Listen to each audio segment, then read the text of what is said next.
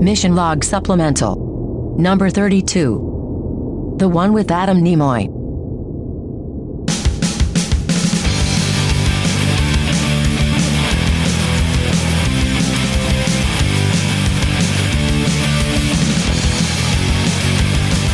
Welcome to Mission Log Supplemental number 32. I'm Ken Ray. And I'm John Champion. Today, we mark a sad anniversary in a sort of a happy way. Uh, it was the 27th of February 2015 that we lost Leonard Nimoy. And unbeknownst to most of us at the time, he was actually in the middle of a project. Yeah, he and his son Adam had started developing a documentary uh, specifically about Spock. Then, of course, with Leonard's passing, uh, the tone of the documentary shifted a bit. So, For the Love of Spock is still about Spock, but it's about a lot more than that as well. And if you haven't seen it yet, you can stream it on Netflix or download it at iTunes, or you can pick it up on uh, DVD or Blu ray. You don't need to have seen it before today's show, but we will talk about some of the details from the movie. Yeah. So we did want to talk to him about the movie, as John says, but he's done more than that. So we wanted to talk to Adam about some of the work that he's done, actually, in the Star Trek universe, and uh, some of the other work that he's done as well. So we're going to spend the next hour or so celebrating Leonard Nimoy's life and getting to know Adam. Adam, before we talk about For the Love of Spock, I have to say that I recently watched uh, The Outer Limits, I Robot, that you shot with your father in 95? Around there? Sounds about right. Yeah really fun episode, really good. Um, not based on the Isaac Asimov I Robot. Um, was it you who wanted to bring in your father to do that role? Well, it was originally my dad's idea. We had um, both read in the trades that they were going to be rebooting that series uh, on Showtime. And, uh, my dad was in an episode entitled "I Robot" in the early 60s. And he thought it might be an interesting idea if we remade that episode uh, together. It would help me uh, launch my directing career and uh, and get me another uh, episode under my belt, uh, which turned out to be very helpful to me actually. So. Um, the issue we were having was that the producers at the time were it was a Canadian content show. They were only hiring uh, Canadian directors and writers for the tax credits that they would get. Um, but uh, Dad suggested that I approach them and tell them that if they would that if they would give me the assignment to direct the episode, that he would come on as as a guest star. Uh, and they bought that idea, and uh, we were. Uh, uh, you know, we were really happy to be able to do that together and collaborate together on that. We worked on the script uh, with the with the writer, um, and we had a really good time. Um, you know, a lot of challenging issues when we were shooting it, but it was really great working with him.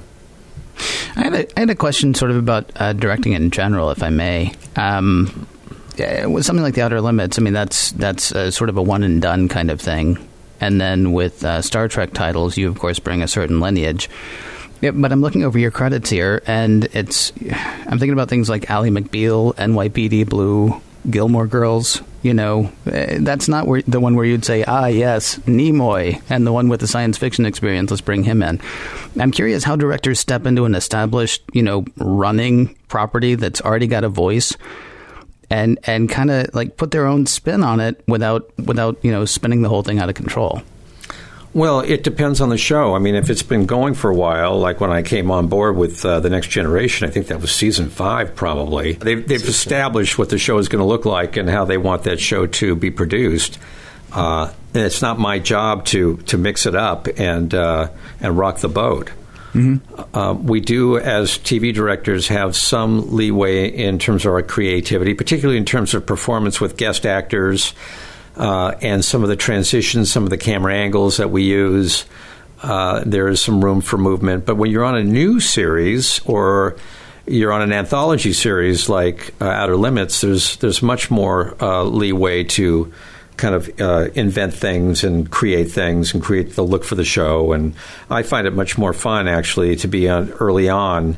Uh, and some of the shows I've done uh, to kind of stretch that creative uh, uh, bent and element and and, ju- get those juices rolling. But otherwise, um, those shows that I got on were basically because I was. Um, you know, pounding the pavement and observed for some time on. I was on, you know, watching on picket fences and and then the practice uh, for quite a while before I got assignments on uh, the practice, and then Ally McBeal and then David Kelley camp. And the same thing was true with NYPD Blue. I was I was standing around observing for quite some time before I they were felt confident enough to give me an assignment. So it just had a lot to do with persistence and my desire to really branch out. I mean, I would really enjoy the the Star Trek experience. And I was very lucky to start out with the next gen, but um, I really wanted to kind of expand a little bit and uh, and see what else I could do. It's actually interesting when you talk about uh, guest actors and, and yet at the same time established series. Uh, I think your first episode of Next Gen was Rascals, and you're working with very established characters, uh, but different actors playing those characters. Well, yeah, I mean, you know, one of the warnings that you get when you start out early on as a director is it's very challenging to work with animals and kids. and and my first show out of the box was working with these younger versions of of uh, members of the uh, Enterprise crew on the next gen. So very challenging and um, very difficult. It's so interesting that I had spent an entire season observing directors on the next generation and getting to know the cast and the production personnel and the crew. And um, and really, you know, really studied uh, following a lot of the directors around uh, as to how it's done. But you really can't get a sense of what it's really like until you're sitting in the hot seat and directing those episodes. Very, very challenging, very long days, very difficult work. And then on top of it, to have young, inexperienced actors, um, kids, in essence, uh, portraying uh, members of the Enterprise crew, that was, you know, an additional kind of uh, curveball uh, thrown my way, but um, all you know, all great in the you know, chalked up to experience, and all very satisfying to do. So uh, let's talk a bit about For the Love of Spock. I would say this way. We wanted to talk to you in depth today about that, and um, I, I, want to understand, uh, starting with the timeline of how that project came about, because I know that you know you'd done the Kickstarter and, and there was a lot of attention around that. And then when I was watching it, um, you say early on that you and your father had really talked about this, about doing a documentary about Spock. And I'm trying to sort of put the pieces together uh, for that timeline. He had announced his diagnosis with uh, COPD um, relatively, you know, early on, and, and people I think knew that he was sort of winding down his public and professional life mm-hmm. in order to spend time with family. Um, so, at, at, what point then do you two start talking about, well, what should we do, and and what shape that would take? Well, you know, it, it was an idea that I approached him about. This is uh, probably November of 2014. Um, and uh, we had worked together on a documentary about his life growing up, his early life in Boston. We'd been out in Boston uh, a year and a half before with a camera crew running around town, and Dad was kind of telling anecdotes of um, various uh, episodes of his life, selling newspapers in the Boston Common, and uh, and where their uh, the family home was in the West End of Boston. And we had such a really great bonding experience doing that that I wanted to kind of uh, create another project with him. And I just thought that with the 50th anniversary of the, uh, the, the air date of the original series coming up, I thought that we should do something together to celebrate 50 years of Star Trek, half a century of Spock. And so this idea of making another documentary about Spock came to mind, uh, and I approached him about it uh, in I think it was November of 2014, and and uh, he was very enthusiastic about the idea and even reminded me that we were right then at the 50th anniversary of the beginning of production of the very first pilot. Um, he told me it was, I, I, believe, immediately after Thanksgiving weekend they started production on the cage. And so um, it was all very timely for us to be doing together. But then, and at that time, he wanted to be clear that the project would really be all about Spock. I mean, my dad had a, a great sense of humility and didn't really want to, um, uh, you know, blow his own horn by having a documentary about Leonard Nimoy in addition to the character Spock. So um, that's where really it all started, and we started doing research together. And he was on the internet and looking up Spock's ears, and came back with 150,000 websites, which you know, reference Spock's ears, which he got a kick out of. And we were, you know, and then we, and then he suggested that we approach Dave Zappone to come on board to help produce because he knew that Dave had worked extensively with Bill Shatner on a number of Star Trek documentaries, and and Dave knew the ropes and, and knew all the players and could get the job done, and and that was, you know, absolutely the case. Uh, a wise choice working with Dave because he knows so much about Star Trek. Um, and then um, we, you know, we just started developing ideas. I really was developing a script on what the this show would look like. We, I was even considering having my dad play it as sort of a in search of episode with him narrating and you know in search of the search for Spock, in search of Spock, and um, and kind of like having him host it a little bit. Uh, and then my dad, when my dad passed away, it became very clear. That was in uh, end of February of 2015. That's when we uh, took a break at first, and then decided that we were going to expand this movie to, in fact, include the life and legacy of Leonard Nimoy. Uh, and it wasn't until uh, in June is when we actually had the Kickstarter campaign, which concluded on July 1st. And then in April the following year, we had a movie wow. to debut at the Tribeca Film Festival. So we, we worked pretty fast and hard to make it happen on time. Did he? I mean, obviously, he knew that he was ill, even mm-hmm. starting out on this project. Uh, do you think, uh, and it might just be speculation, was this a way to sort of put a button on the character that 50 years, this is a, a legacy, and now this is my way to sort of say goodbye to that character? Yeah, I mean, we were we were trying to kind of bookend his whole career with Spock, and I was really felt privileged to be a part of it, particularly because my father was approached by. Um, you know the the production staff um, at uh, Bad Robot, J.J. Abrams, about participating in this last Star Trek installment, um, uh, Star Trek Beyond, and he he was uh, had to turn it down because he simply didn't feel well. He didn't think he could uh, he could do it physically uh, which was a very sad kind of um, turning point for him, for my dad, because uh, he had been with Star Trek since the very beginning and then showed up in these J.J. Abrams reincarnation of Star Trek. So he's like really had a longer history with Star Trek than anybody else, really, and he felt a great sense of pride about that. So that when he had to turn them down because he didn't feel that he was going to be well enough to do that film, um, I think it gave him great solace to know that we would be working on a bookend project together. Uh, and his sort of final farewell to the fans and Star Trek, uh, and uh, and and final tribute to the character of Spock. And I really felt that you know the privilege of of being you know orchestrating that with him, um, and he felt uh, you know, we we didn't anticipate his demise as quickly as it happened. Frankly, I mean, I was talking about getting a camera crew in to film him and interview him and get his last thoughts about Spock in January of of last uh, uh, not last year but 2015, and and he felt um, fine. And so there's no hurry. Um, uh, you know, I just don't. I can't get involved with a, a feature film production, but I'm I'm going to be fine. Um, but then, you know, eight weeks later, he was gone. So that was a bit of a shock for all of us. I remember. I mean, I was following him on Twitter at the time, and I think he had just like tweeted something. It was nice, but it was random a couple of days before. I mean, you're right. I mean, everybody knew that. Everybody knew that time was coming, but nobody had any idea that it was coming so quickly. Um, uh, forgive me. I, I, you covered your relationship with your dad in this movie. Um, originally the movie was going to be about Spock. What's your relationship with that character? I mean, uh, we're going to obviously be talking about your dad all the way through, but I'm curious, like, do you feel an affinity for Spock, or was Spock like a job that your dad did? I mean, where are you and that character tied together?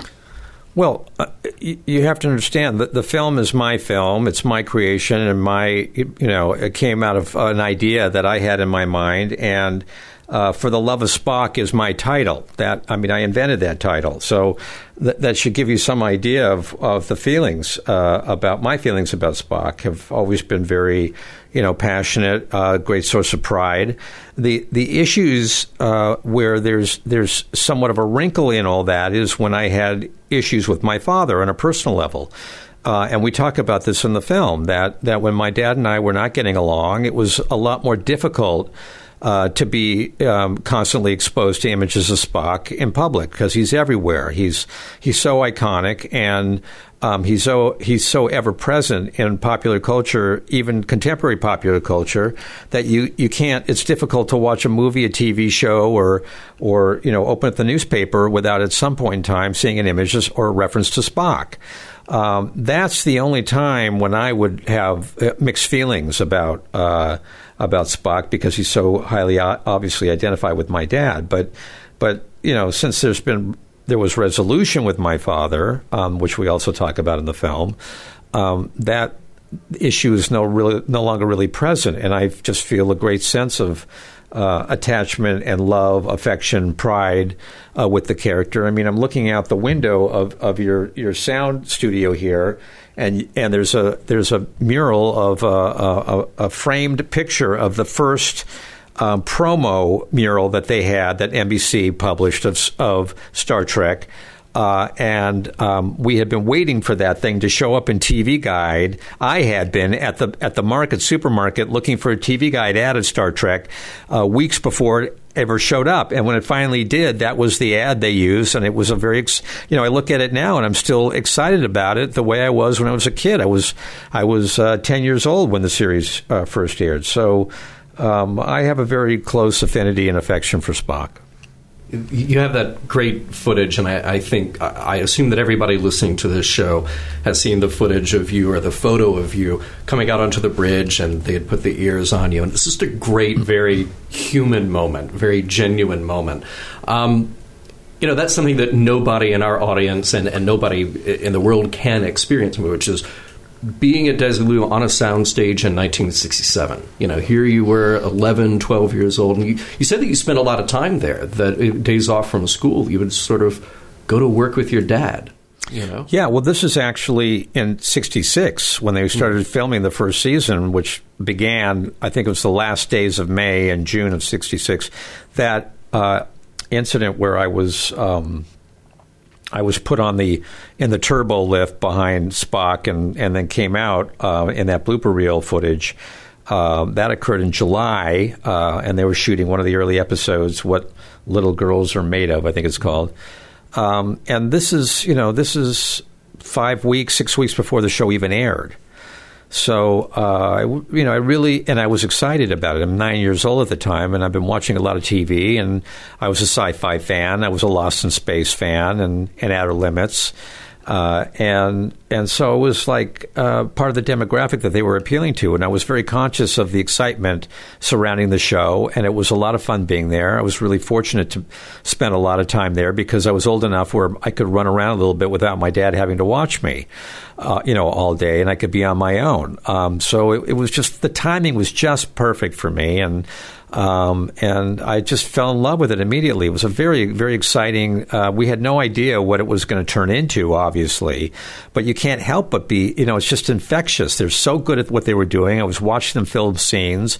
Uh, they were so um, the cast was excellent. They were so determined. They were so professional. They they gave the best that they had to give. I mean, I've often said that Star Trek could have been a very campy kind of spin-off, goofy satire on space exploration, but um, but everybody really played was very serious about the roles they played. Not the least of which was my father as Spock, and and um, I just was. Um, it's it was like it was a great experience for a 10 year old, and it was a very unique experience. I was going to ask you, what does a 10 year old do on set all day long?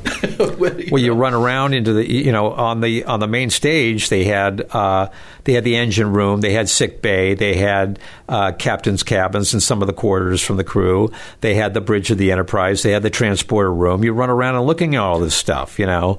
Um, uh, Jim Rugg's special effects office was on one of the stages where they made these resin molds for all those knobs on the Enterprise and all this, uh, you know, and, and, they were making all these things. Uh, watching that happen, uh, watching them shoot, going to the commissary, uh, running around the Desilu lot. I mean, you know, uh, being in makeup and watching Dad get made up, and there's, you know, getting pictures of Dad and having him sign them, and Bill's and De sign stuff. uh, being in Dad's office, uh, having lunch with those guys. I remember distinctly uh, one day they were having lunch, and, and Bill Shatner, they were having steaks, and Bill got a metal trash can and, crumpled up some paper, which he lit on fire, and then put a, a, the steaks inside of a kind of a, uh, a like a, grill thing, you know, that you can put right on the fire and turn it over, you know, and they're making steaks and salad right there. I mean, it's just, it was crazy, the stuff they were doing. There was so much inter- interesting stuff going on at the time that you could keep a 10 year old occupied. Uh, it's interesting that you talk about all the different things that you can do that you were, you know, able to do on the set, and what like would keep a a ten year old occupied. I guess it would have been when you were about eleven or twelve. In the movie, you talk about the fact that all of a sudden, uh, all the fan mail is coming to your house, and it became a family project to sort of to sort of answer that. What does that look to, like to you when you're a kid? I mean, are you? I mean, is this a chore you have to do? Does it give you some sense of like how people are sort of yeah, grokking what your dad's doing. I mean, uh, that that was sort of a surprising bit of the experience. Well, yeah. At first, it's it's fun opening the fan mail and stuffing envelopes and addressing envelopes. It's fun for about ten minutes, uh, and then it, and then it's just a drag. I mean, it, the the problem that I had, the challenge I had, was that I was a I was a comic book fanatic, and uh, we were really in a golden age in the in the '60s and I was always sending away for stuff. You know, they're always advertising in the comics for T-shirts and you know the X-ray glasses you can see through girls' clothing and all that Did kind of stuff. That submarine where you know it was a dollar ninety eight and you get the submarine that you can build in your house. Yeah, exactly. yeah. so I was sending away for these things and uh, it was so hard to wait to get it because we were always getting packages in the mail, but they were always addressed to Mr. Spock or Leonard Nimoy. So uh, that was really challenging for me. That was really difficult uh, to try to get stuff through the mail. That's, you know, it's just, you know, you wait for this stuff to show up and you're looking at packages arrive at the door and you think that maybe today I'll get the Spider Man t shirt, you know. Um, that was a really a difficult uh, period, but and, and it didn't really last long because pretty soon Dad had had gotten a uh, a service to take care of the fan mail. I mean, originally that fan mail was this was a big issue with Dad and Desilu and and uh, and NBC uh, because they didn't want to pay to handle the fan mail; they wanted him to do it. Uh, and then they told him he, they wouldn't pay for extra pens and pencils for him to, or or postage for him to actually answer that fan mail, uh, which caused a little stir at the studio.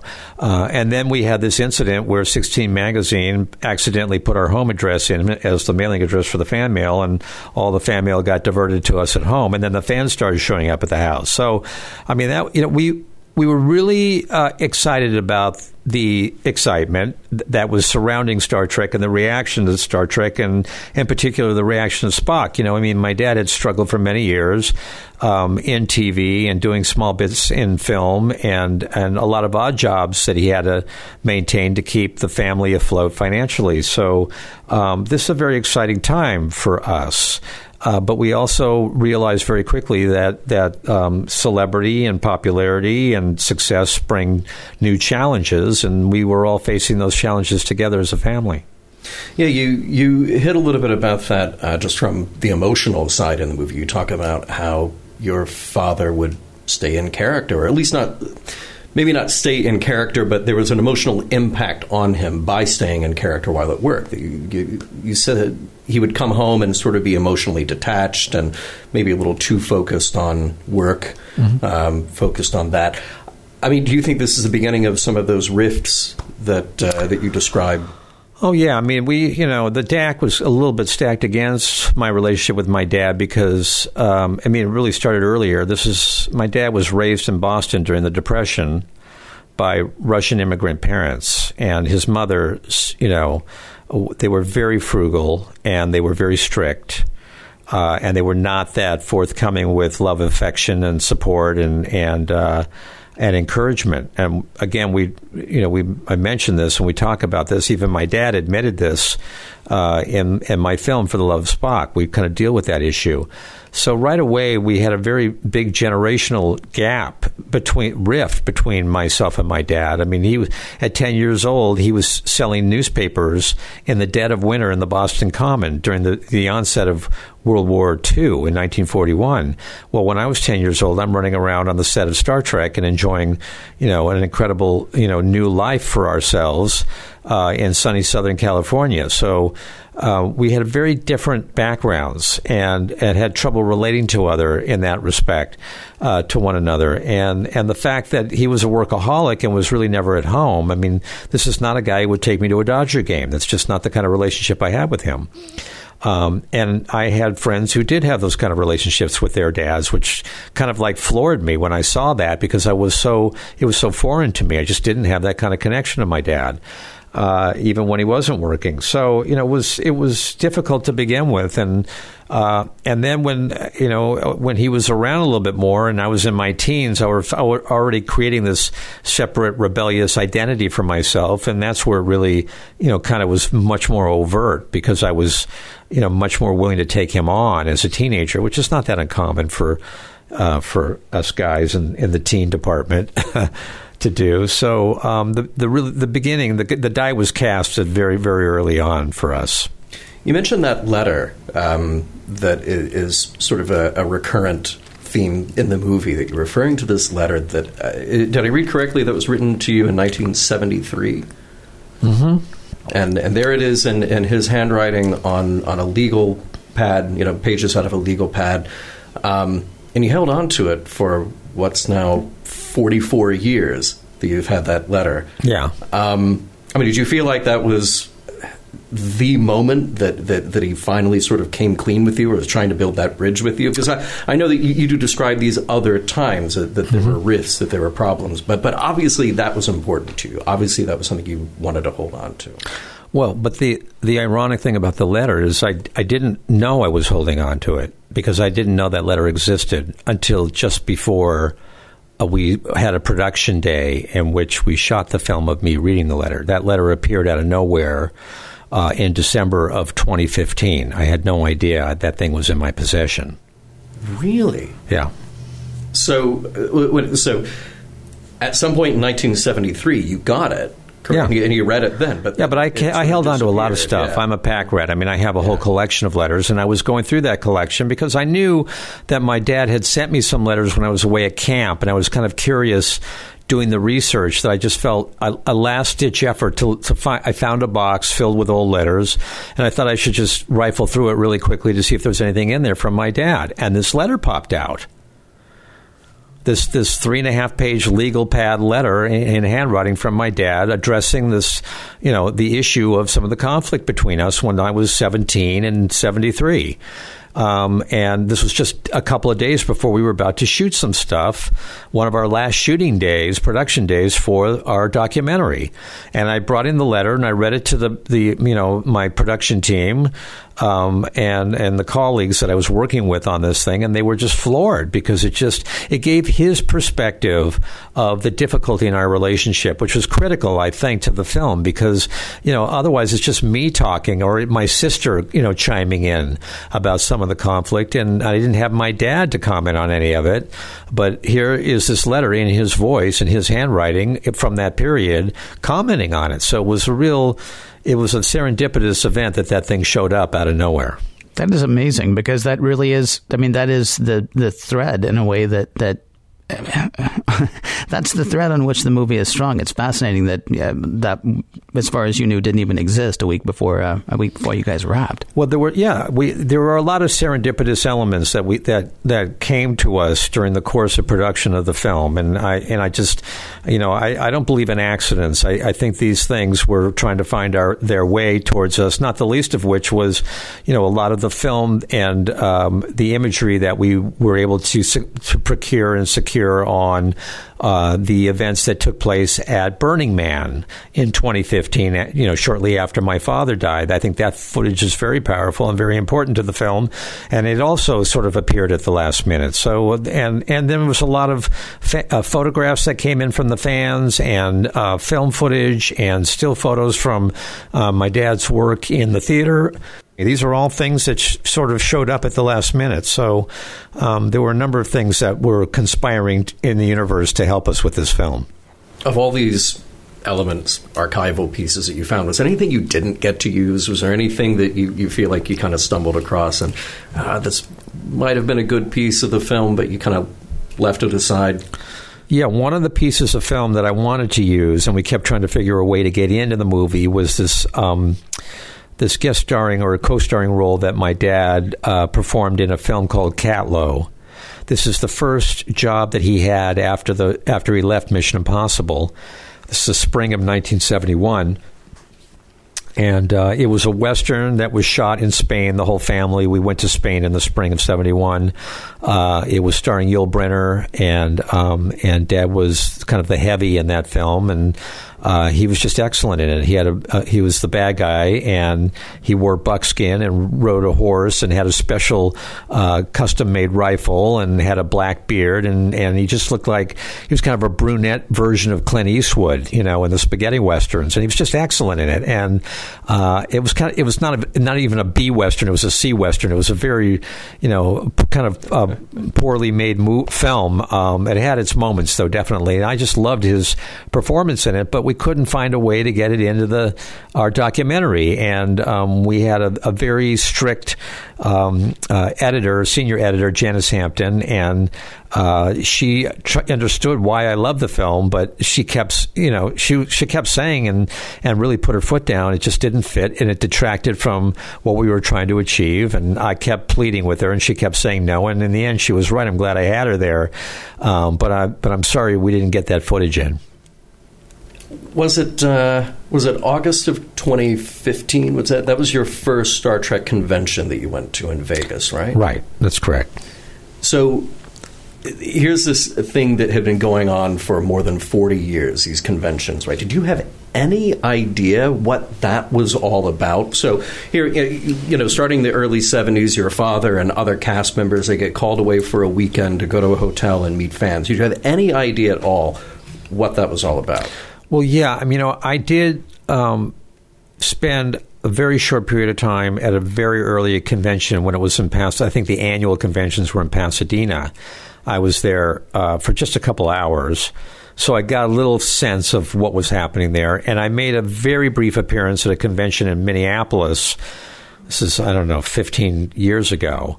Um, but th- but that that Vegas uh, convention that I went to was the first time I had ever been to a Vegas convention. The first time I'd ever spent a significant amount of time um, at at a convention, and um, and I'd also been at the Chicago convention where my dad bid farewell to the convention circuit, his last appearance. So I had a pretty good idea of what goes on at these things, and that was part of the reason why I wasn't really interested in participating. You know, I mean, I'd, I'd grown up all my life with people uh, with this mass adulation and fan reaction to Dad, and um, it, you know, it was his thing, and I respected that, but it wasn't my thing necessarily, and I just don't need to be there when three thousand fans go berserk when Leonard Nimoy comes on stage and you know and, and gives them the Spock salute. I just don't, you know, it just doesn't. I don't need to. I didn't need to see that uh, all of my life. Uh, you know, it was something I understood and I was very proud of, but it was just not um, something I felt comfortable in participating in because I feel like I'm just there as Leonard's kid and and I'm a tag along and you know and I and I have worked very hard to establish my own identity, my own career, my own profession, and and be my own man. And and it's kind of undermined when I'm in those situations. Now, when we went to the convention in 2015, we were there for a very specific purpose, which is to get film for our movie. Uh, and when I attended the convention uh, this past year in 2016 for a very specific purpose to promote our, our film and our movie, and um, and it was a very enjoyable experience on a lot of levels. Most notably, the fact that the fans were just very happy to to meet me. It's like you know they were just happy to connect with the DNA of Leonard Nimoy, uh, and that was kind of heartwarming in a way. You know, I'm still processing the loss of my dad, mourning his loss, living in a post Leonard Nimoy world without about dad, and um, there's a community of people all over the world who are doing the same thing. So it's nice to connect with them on that level. So now it's a very different experience for me. Did your perception about, uh, you know, clearly you, you grew up in it, so you knew that there were fans who were crazy about the character Spock and crazy about your father by, by proxy did your understanding of that sort of emotional investment that fans have in the character did that change at all because then then you were in the middle of this fan environment and talking to people, actively talking and listening to people about their memories of Spock. Mm-hmm, mm-hmm. Yeah. Well, I've always been. It's always been present in my life throughout my whole life. It's just it's become much more intense. You know, certainly um, over the past eighteen months of really delving into it and really uh, and getting people on camera to talk about it and having people come up to me and share their experiences about Spock. But the fact of the matter is, this is you know this is something I've been I've lived with my entire life. When I when I transferred to UC Berkeley uh, and finally found you know, housing is so tight there, I finally found a roommate and when and and and the guy discovered that I was Leonard's son, he kind of flipped out, and we went. He took me to the Federation Trading Post on Telegraph Avenue. Now, I hadn't been watching TV in the '70s, and I wasn't even really aware of what was happening in the syndication market. I just was not. I was just focused on other things. Um, and uh, but when I went to the Federation Trading Post, it was like, oh my God, it was everything Star Trek. You know, this is nineteen. This is January of 1977 and um, the merchandise even then it just blew my mind. And there were images of me from that that day i was on the set with my dad that they were selling as postcards you know um, and then i was uh, studying at the dorms and at five o'clock in the dorms at, at cal berkeley everybody quit studying to get into the tv room to turn on star trek because it was on five nights a week uh, at 5 p.m and and you don't screw around with that and you don't make noise and you don't you know and you're not in your room studying everybody is crammed in the tv room and that's when I really began to see uh, at that point. And then my dad actually came to uh, campus. Uh, at Wheeler Auditorium, a huge auditorium filled with students to hear him speak. So those, you know, those things were. I was becoming more aware then of what the syndication, um, you know, the syndicated market of Star Trek was, you know, had the effect it was happening on on college campuses, and and uh, um, it kind of like it was like a renaissance to me, and it was it was new and still very exciting, frankly. I'm curious. You walk into that store, and not even just that store, but years later. Forgive me, I'm getting caught on like the weirdest minutia. I know, uh, but I gotta ask, what is like the weirdest thing that you've ever looked at and said, "Wow, that's my dad." I mean, is there is there like one thing that you think about that's like how how, how is my dad's face on that? Well, Spock dolls. I mean, I'm just every time I see a Spock doll, it it always blows my mind, and and uh, it's just it's just a funny uh, kind of incarnation of, of the whole merchandising element of Star Trek is so funny to me, and and uh, those things always give me a chuckle. I mean, I love I love seeing. There's so many different ones, and and some are good and some are not good. And my dad actually gave me a little Spock image that they had at Burger King or something, where you press the button and he says, live long and prosper. And I just love that thing, and uh, you know, I get a kick out of that. I, am curious. You know, it, your father did the show for three years. It goes away. He's clearly and wisely trying to create an identity for himself as an actor that is not Spock. Famously, the book comes out, "I am not Spock." Um, but at a certain point, Star Trek keeps coming back animated series, movies, and as you point out, you know, it really provided the bookend to his career. That the, the last projects that he worked on in earnest were related to, to Spock. Um, I'm curious if you were aware that at some point he made a conscious effort to sort of, if not embrace or re embrace that character, but to try to dig deep and understand why it was that this had such impact. I kind of noticed that at conventions where it seemed like Leonard was the one really above and beyond everybody else who had given some deep introspective thought about why this was a thing that people responded to. Yeah. Well, I think it was, um, as we talk about in the film, I think it was the conventions where it really hit him right in the face that that people were um, really emotionally connected to Star Trek, very passionate about Star Trek. The letter writing campaign in the third season, he was aware. The, the letter writing, you know, the fan mail that he was receiving. I think he was always aware um, of the of the, uh, the, the passion of the Trek fan, of the Trekkie at the time, or Trekkers now. Um, and he and he was. Uh, I, but I think it was the conventions that really hit home for him that Star Trek and Spock were resonating on a very deep, a kind of primal level um, in pop culture and throughout the community. And um, the thing about I Am Not Spock is, uh, and he's talked about this repeatedly, is that it's a mistitled book. uh, he insisted on the title with uh, with his publishers who who fought him on it, uh, and he prevailed. And the point, if you read the book, is that it's it's a very literal um, interpretation of of uh, what he's saying is very literal, and that is that that people confuse him constantly with this with this TV character and he's not that TV character. He doesn't come from Vulcan. He comes from Boston. They're very they're two different entities. Uh, that's all he was really saying is that people constantly come up to him on the street, and parents would introduce him as Mr. Spock to the to their kids, and the kids would look at him and say, "That's not Spock. There's no ears. There's no eyebrows. There's no haircut. There's no uniform. What are you talking about?" Um, but the fact of the matter is that ever since that book was published, a lot of fans got were very angry, thinking that he was distancing himself from the character, uh, that he was saying that he was more uh, had more talent and ability than just playing Spock, that he was trying to move on from the character. Um, and that wasn't really the case. And he has spent his entire career since that book was published apologizing for mistitling that book because he never meant to distance himself from Spock. And I think he realized very early on that, that Spock brought a lot of opportunity for him. Yes, there was people who identified him as that his his most iconic, his most famous role was Spock. But Dad did a he, you know tremendous amount of work that was not related to Spock. That was in part due to his popularity and celebrity from Spock. So I don't think it's it's that he later re-embraced the character. I don't think that really is the case at all.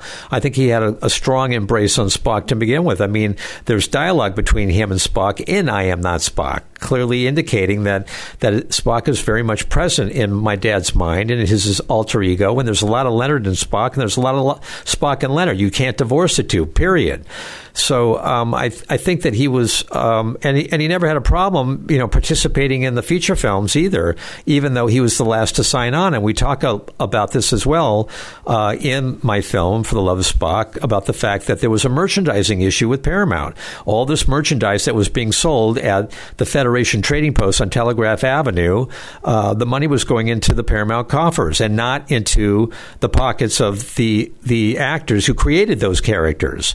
So uh, that was a very big issue because there were provisions in, in their contracts, uh, particularly Dad and Bill, that they were to be paid a royalty and they were not being paid. Um, and so there was, uh, you know, there was some legal action taken, uh, and Dad was waiting for that legal, and, and Paramount stalled. This is, you know, this is very typical business uh, in Hollywood. It's just, it's just business as usual. Um, but they wanted to start the after the tremendous success of Star Wars. Dad knew that there was going to be, you know, uh, that Paramount was going to be calling him about, you know, getting involved with another Star Trek project in the feature franchise, and he just bided his time. And, and sure enough, they came. His agent called him and said they want you to be in the movie. And and Dad's attitude was like, well, deal with this merchandising issue, and I'd be happy to talk about the movie. So that's kind of really what the history of that was. I don't think it was ever a case of of Dad saying that you know to the fan base, I don't want to be Spock anymore. Yeah, well, and, and I think what's really nice about the way that's handled in the documentary is that he very much rightfully so is fighting for what is owed to him for those years and years of merchandising Spock. But what I love is the cap on that scene is the press conference for the motion picture, and he handles the answer in such a classy way. They say, well, just takes the mail longer to get to Vulcan.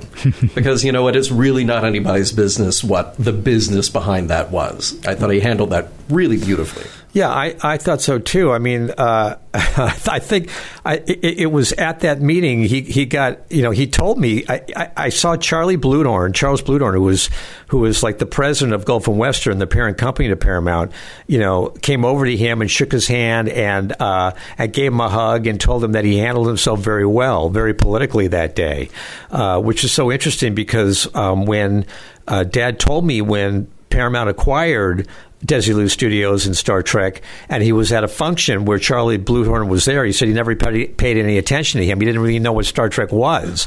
so they had kind of come full circle, and and uh, and you know, my dad really was you know, he was he had a strong sense of decorum that it was just business, um, and he wanted to put on a good face, and he wanted to be politically correct, um, and he knew that you know that art and and uh, business uh, in the entertainment industry is a, is a, you know is a tough kind of tug of war sometimes, and I think he really understood that. I want to ask. You mentioned um, a moment ago. Uh, obviously, uh, people listening to this show, especially, I mean, they. Uh, I, I, don't want to say they can't separate Leonard Nimoy from Spock, but I mean, you mentioned a moment ago all of the other things that your dad did. I mean, there are the other movies he directed. There are the other acting roles he had. There's um, there are the albums. There's the photography. If you and I'm I'm, I'm going to be unfair. If you had to turn people onto one other thing that your dad did. Yes, there's Spock and you know about Spock, but here's this other thing that I, I want to make sure you see, or I want to make sure you know this. What is what what's the one other thing that you would turn people on to? Well, it's definitely the theater work. The theater work was outstanding. Outstanding. He's just fabulous to watch. I mean, a lot of people came to see Fiddler on the Roof. They th- I think they came to see Spock, mm-hmm. and what they saw was an actor uh, who really was on the t- you know on top of his game, uh, who really had craft, who really was dedicated to the work, and um, it, it, was so much fun traveling around with him during the summers and watching him in his very you know different performances. We talk a lot about Man the Glass Booth, but once he got his sea legs uh, on Broadway on Equus, which he he had assumed the role from, uh, I think it was Tony per- Anthony Perkins. Um, he had followed him on on Broadway, uh, playing that role, and I was uh, in and out of New York that summer because I was interning on Capitol Hill in Washington D.C. And every other weekend I'd fly to New York to watch him.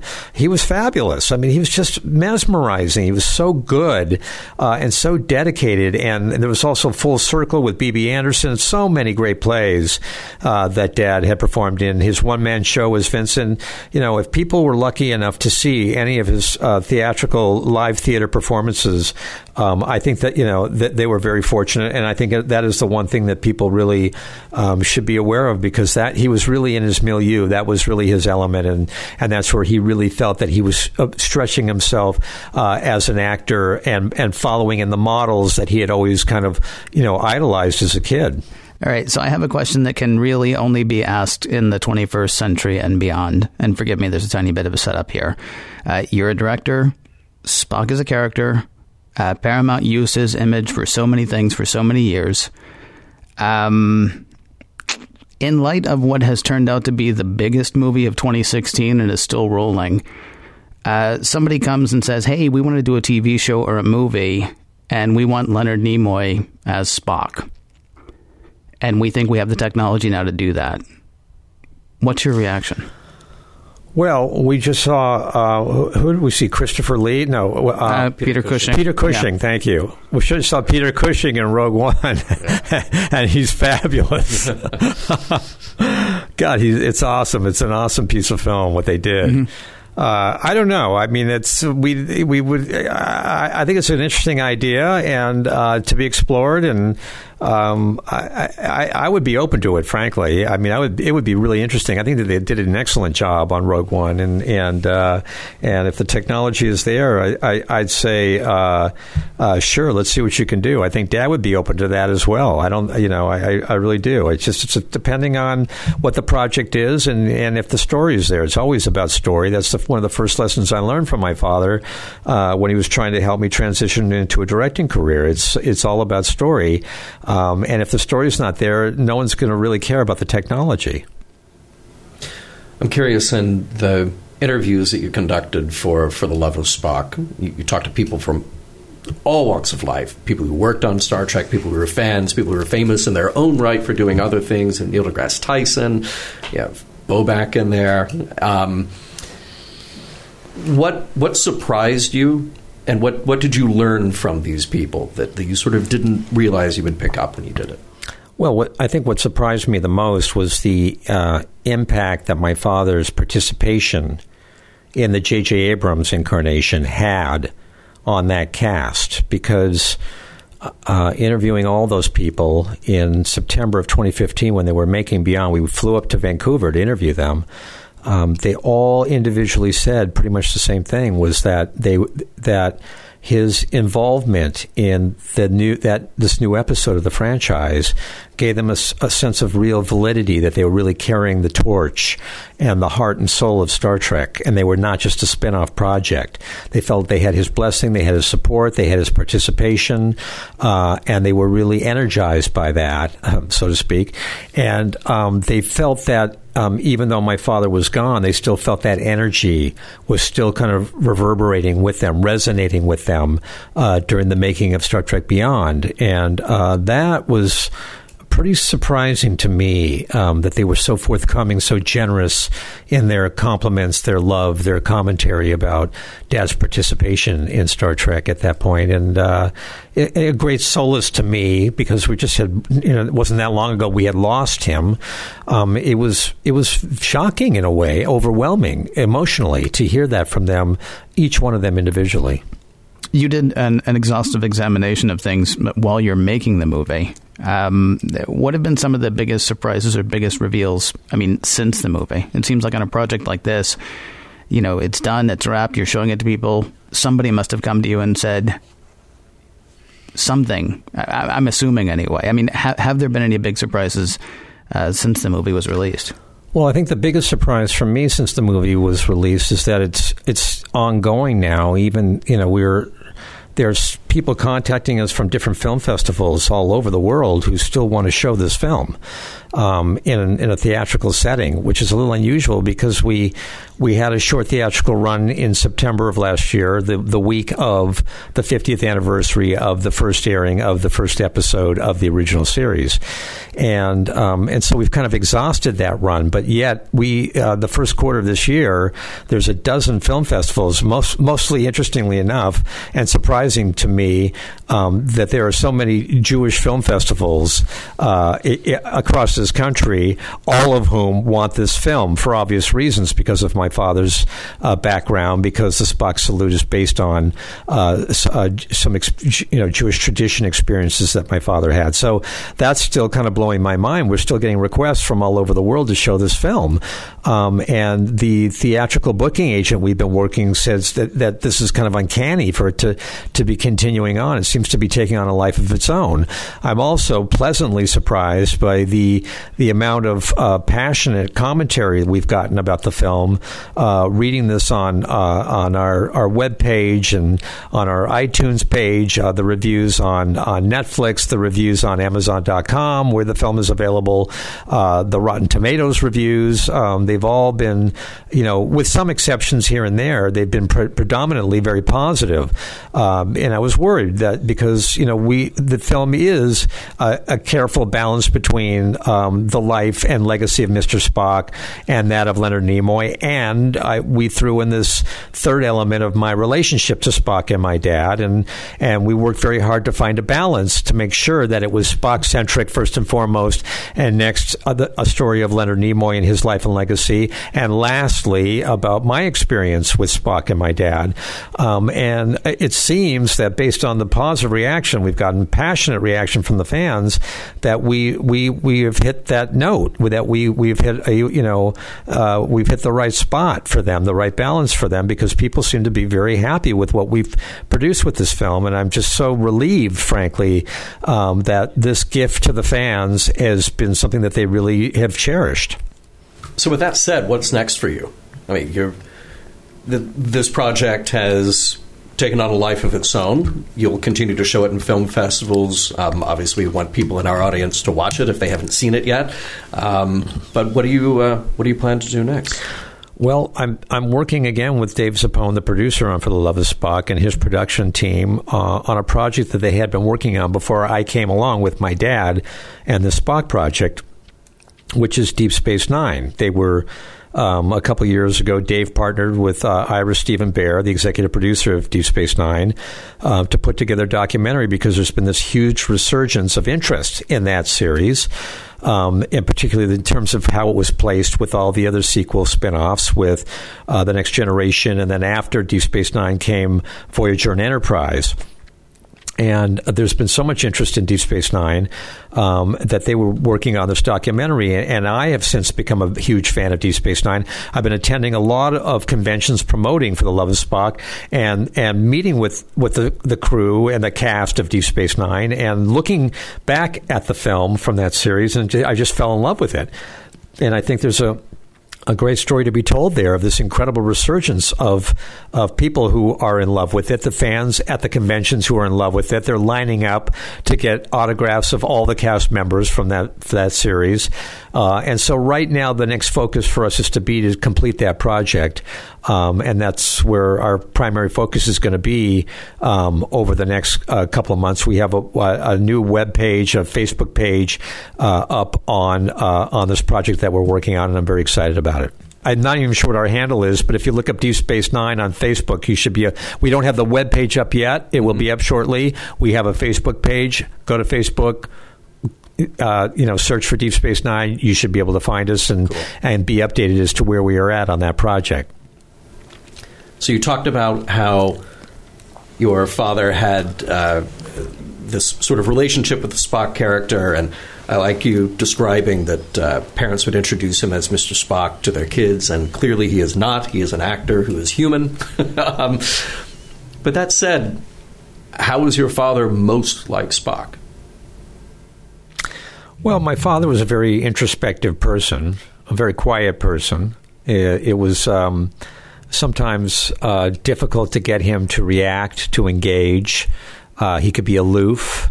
He could, you know, he's just very contemplative, you know, and uh, uh even, you know, uh, shortly before he died, I would, I would sometimes very often I would have a conversation with him, and I would be trying to get his opinion, uh, you know, solicit his opinion on something, and he would be very reserved, or he'd give me a very short, terse answer, and and sometimes I would say to him, "Dad, you sound like Spock, and I need a little bit more." Uh, can you can you switch back into Leonard mode and give me something a little more, you know, uh, a little more detail on what you mean or what you're feeling or what your thoughts are? Um, and so in that way, I mean, they're very they're very similar. And my dad was also very he did things in a very methodical, logical way. You know, my dad had an incredibly fine mind for a man who had so little formal education. This is a guy who's basically a high school dropout. I mean, he just was not academically inclined at all. Um, my my uncle, his older brother, went to Boston Latin, one of the finest grade schools in the country. But dad went to Boston Public, which is a you know a, a tier beneath that. You know, and and my uncle uncle went on to MIT. My dad didn't have any college education. Uh, yet he really was a Renaissance man, I think, much like Spock, in that he just had a, a, a wide breadth of knowledge about a number of different subjects and a keen interest, a keen intellect, a hungry intellect uh, about, uh, and Nick Meyer talks about this in our film about everything that go- was going on in the world, whatever it would be, whether it was art or politics um, or photography um, or or uh, popular culture. Uh, you know, all these things he had an interest in. So um, I think in that way, there's a real mind meld between the two characters. Well, then obviously I have to ask, how is he the least like Spock? Oh, how was he the least like Spock? Um, I think my dad really liked a good joke. He really loved to laugh. And uh, I have this fabulous picture of him. My parents used to throw parties in the in the seventies uh, at our home in Westwood, and I have this great picture uh, where a good friend of his, a, a, writer, a television writer named Don Siegel, who was a very funny guy, he wrote a lot. Of, he, he just he wrote a lot of a comedy, and uh, there's this picture of Don leaning over and whispering in my dad's ear, and my dad has this. He's just cracking up hysterically uh, about something that Don said, and uh, I just uh, it's just a great moment because my dad loved to be to laugh. He really, really loved to be with friends and uh, be at these parties and and find the joke. I mean, he was always looking at, at having fun. That was a, was really important to him, even in the work. I mean, he would tell me if you can't find the joy in the work that you do, uh, the the emotional joy, you know, uh, which is kind of counter, you know, point to Spock. Um, then then you've got to, you know, then you're not at the you're not doing the work that you need to be doing. You've got to find things that really inspire you and give you really give you happiness. And and there was a lot of emotion in my dad. He really, you know, pursued those kind of things in his life when you were just saying what you were saying about your dad and liking a good joke, one of my favorite pictures, and it's one of, I am sure it's one of everybody's favorite pictures, but it's the one of uh, of uh, Kirk and Spock smiling and eating cake. And it's not Kirk and Spock smiling and eating cake. It's Shatner and Nimoy smiling and eating cake. But there's something about Yeah. There's something just. I mean, it sort of sums up exactly what you were just saying in a way that I don't think I ever actually. As much as I love that picture, I, I appreciate it so much more now. Actually, just from just from the conversation. Yeah, Dad liked a good laugh, and they were always trying to get him to crack up on the set. You know, that was a big part of uh, Bill's objective when they cut the camera. They were trying to get Leonard to laugh. So uh, that's a great moment. I love that. I know exactly which photo you're talking about, and that's one of my favorites as well. Adam, thank you so much. The, the film was such a pleasure to watch, and, and even better getting to talk to you about it for a little while. Thank you for the for the privilege of being here. It was my pleasure, and uh, to you and all your fan base, as always, live long and prosper. So he mentioned in our chat with Adam a couple of photos. Now, uh, he was nice enough to send along two from his personal collection. And if you go to our website, you will see Adam's pick of his favorite picture of his father. It's Leonard on stage looking very contemplative uh, at what appears to be a convention, probably sometime 2013 or so. Now, the other one is Leonard and Leonard's mother and father, and just a tiny peek of Adam all hanging out at the LA Farmers Market in 1967. I love that picture. It's such a perfect capture of a moment in time. Please go check that out. It's at missionlogpodcast.com in our discovered documents. Missionlogpodcast.com is one of three or four websites you're going to hear about now, so have pen and paper ready for the rest. uh, DS9documentary.com. When we talked to Adam, uh, they hadn't even set up the site yet. I think he actually mentioned in the interview that the site was on its way. And uh, and now it's it's up and running and uh, and just going full bore at ds9documentary.com. That'll take you to the Indiegogo page. And um, as things gear up for production, uh, that'll be the place to go to get more information about uh, that documentary as it's going. And of course, you can also follow Adam on Twitter at Adam underscore Nimoy. And you can follow uh, the movie on Twitter as well, because it's always tweeting um, at DS9Doc. That's DOC, uh, short for documentary, uh, at DS9Doc. Oh, wait, I got another thing for you to write down. Well, you meaning everybody listening. So, uh, we sincerely want to thank all of our listeners, well, everybody, just for listening to the show. That that makes my day. Uh, but we also want to thank those who have joined us through Patreon. Um, and you, if you haven't yet, you can join those listeners at patreon.com slash missionlog. Um, it is your way to directly support this show, and uh, and you can get some cool swag. That's at patreon.com slash mission log. Okay, now flip the paper over because there's more stuff to write. there are many ways to get in touch with us, and here they are now. Mission Log Pod is the address to find us on Facebook, Skype, and Twitter. If you would like to leave us a voicemail, we would love to hear your voice. 323-522-5641 is the phone number to call. 323-522-5641. Our email address is missionlog at roddenberry.com. Our show website, including discovered documents, is at missionlogpodcast.com. And please do remember, we may use your comments on an upcoming episode of Mission Log.